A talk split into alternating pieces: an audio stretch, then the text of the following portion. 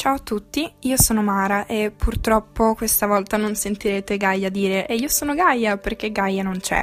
La nostra povera Gaia è a casa con la febbre, senza voce, quindi purtroppo per questa puntata è proprio impossibile per lei registrare assieme a me. E ehm, allora, questa rubrica, come sapete bene, è la rubrica tabù.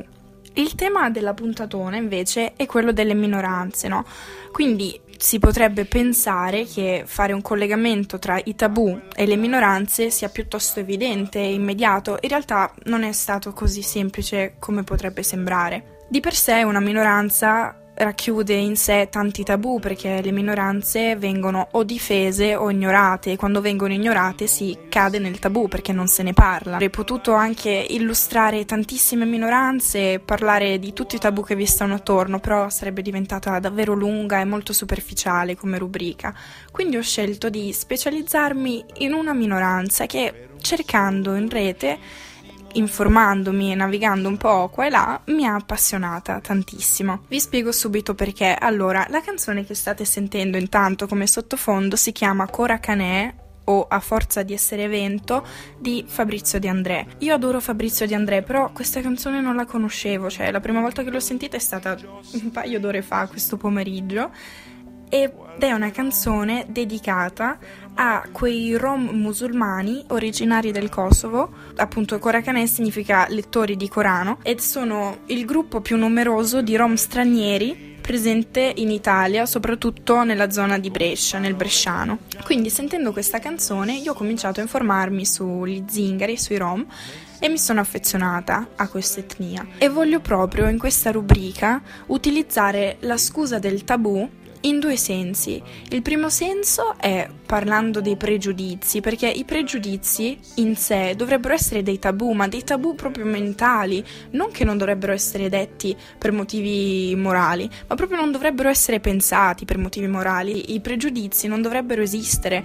Per questo voglio fare l'esatto contrario di quello che fa un tabù, voglio dire a voce alta tutti i pregiudizi che le persone hanno sugli zingari e provare a difenderli, perché se c'è una cosa che odio è proprio quando viene accostato un aggettivo negativo alla parola tutti, quindi tutti sono qualcosa di negativo e non è assolutamente così, perché è un pregiudizio immenso e lo odio.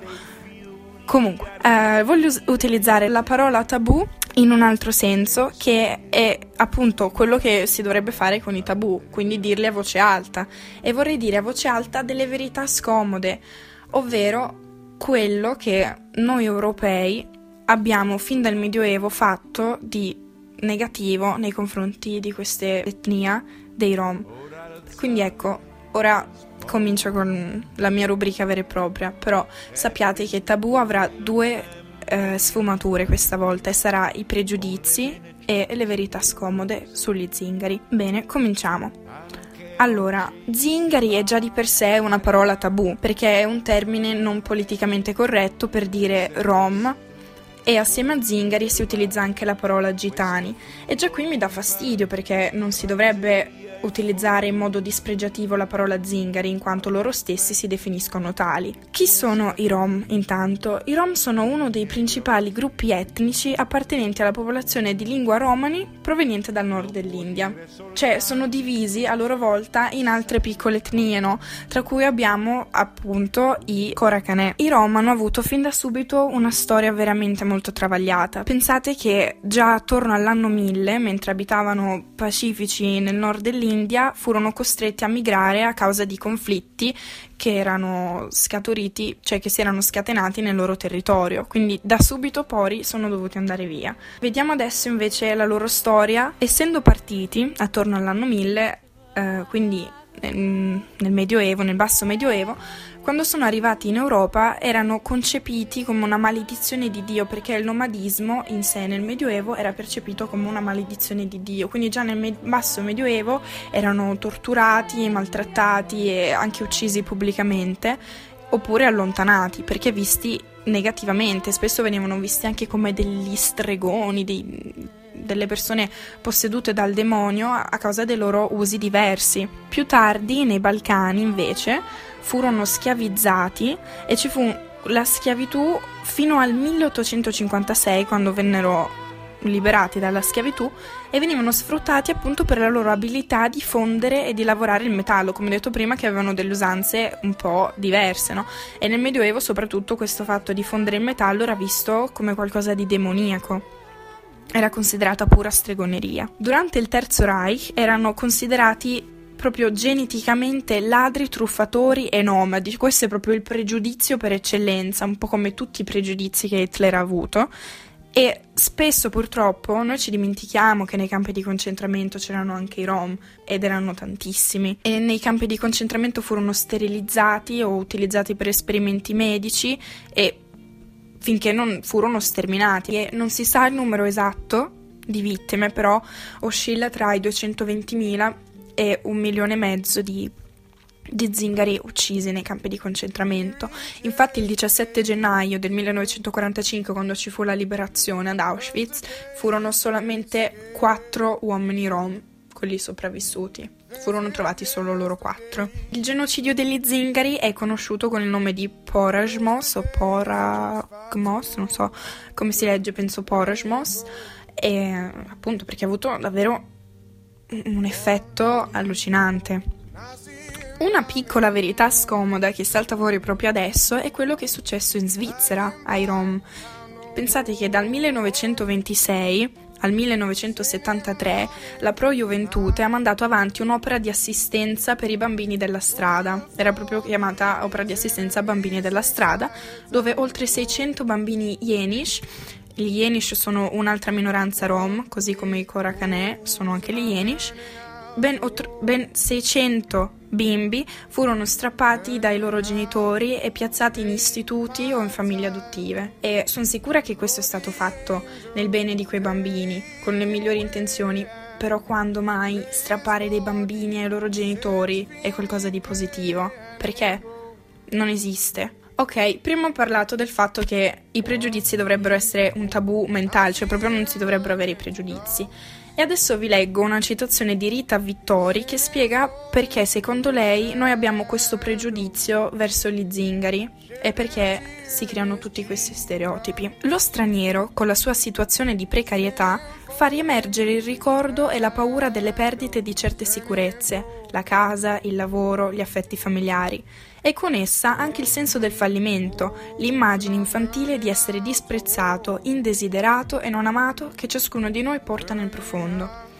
Per rimanere indenni da questi sentimenti, ecco che le persone o gruppi si creano un'immagine degli altri sulla base di inadeguate informazioni con determinate caratteristiche negative che permetterà di disprezzarli per certe caratteristiche reali, che vengono esagerate, ma non inventate, stereotipo, questo è lo stereotipo per lei, ovvero una immagine costruita degli altri sulla base di informazioni inadeguate che poi vengono esagerate. Continua la citazione. Ad esse vengono poi associate opinioni e sentimenti negativi, sostenuti perfino di fronte alla prova del contrario, pregiudizio. Rita Vittoria è una psicologa e secondo me ha centrato perfettamente il punto. Abbiamo tanti pregiudizi sugli zingari e il più grande e il più fastidioso è proprio non hanno voglia di lavorare e quindi rubano. Questo è proprio quello che tutti pensano. Sicuramente tra di voi c'è qualcuno che sta ascoltando che non lo pensa, però è innegabile che molte persone qua da noi hanno quest'idea degli zingari. Non è esattamente vero che loro non hanno voglia di lavorare e rubano per questo motivo. Non è così, anzi loro hanno sicuramente voglia di lavorare, semplicemente fanno dei tipi di lavoro che oggi o non sono più richiesti o semplicemente non sono adatti nostra, al nostro stile di vita. Non dobbiamo dimenticarci che questi popoli sono nomadi, loro vivono spostandosi, vivono per la strada e è il loro modo di vivere, loro amano vivere così quindi di conseguenza hanno dei lavori adatti a loro spostarsi. Per questo, quando provano a sistemarsi e a fermarsi qui da noi, si trovano male perché non possono praticare quel tipo di lavoro a cui sono abituati. Tra i lavori abbiamo per esempio eh, il commercio di oggetti di artigianato o lo spettacolo ambulante, infatti esistono ancora tanti piccoli circhi che sono gestiti da zingari, oppure alcuni zingari lavorano ancora oggi nelle giostre e nei Luna Park, e un altro loro lavoro era la chiromanzia. Quindi lavori che non, non sono proprio facili da coniugare con il nostro stile di vita. Il problema del rubare nasce perché probabilmente molti giovani, non trovando lavoro, si danno purtroppo alla malavita, però anche qui non è che lo fanno tutti, questo è quello che voglio tenere ben preciso. Questi popoli hanno il loro stile di vita, amano vivere così e noi non dobbiamo avere pregiudizi su di loro o mettere tutto nello stesso calderone, cioè non possiamo dire non possiamo vedendo uno zingaro rubare dire che tutti gli zingari rubano e non possiamo, vedendo uno zingaro chiedere l'elemosina perché non lavora, pensare che allora nessuno zingaro voglia di lavorare. Dobbiamo accettare accogliere la loro diversa cultura e provare a tollerare e chiaramente punire quando le regole del nostro paese non vengono rispettate, questo sì. Io vorrei concludere la mia rubrica con una, con una, citazione di Vittorio Maier Pasquale, che ha scritto il libro Lacio Drom, che è una rivista, cioè una rivista di cultura zingara, non un libro, del 1973 e adesso ve la leggo. Noi Sinti abbiamo una sola religione, la libertà. In cambio di questa rinunciamo alla ricchezza, al potere, alla scienza e alla gloria. Il nostro segreto sta nel godere ogni giorno le piccole cose che la vita ci offre e che gli altri uomini non sanno apprezzare. Una mattina di sole, un bagno nella sorgente, lo sguardo di qualcuno che ci ama. È difficile capire queste cose, zingari si nasce. Ci piace camminare sotto le stelle, la nostra è una vita semplice, primitiva. Ci basta avere per tetto il cielo, un fuoco per scaldarci e le nostre canzoni quando siamo tristi. Per la rubrica Tabù, da parte di Mara è tutto. Io vi saluto e vi auguro una buona serata, giornata, pomeriggio o qualsiasi cosa stiate facendo. Alla prossima!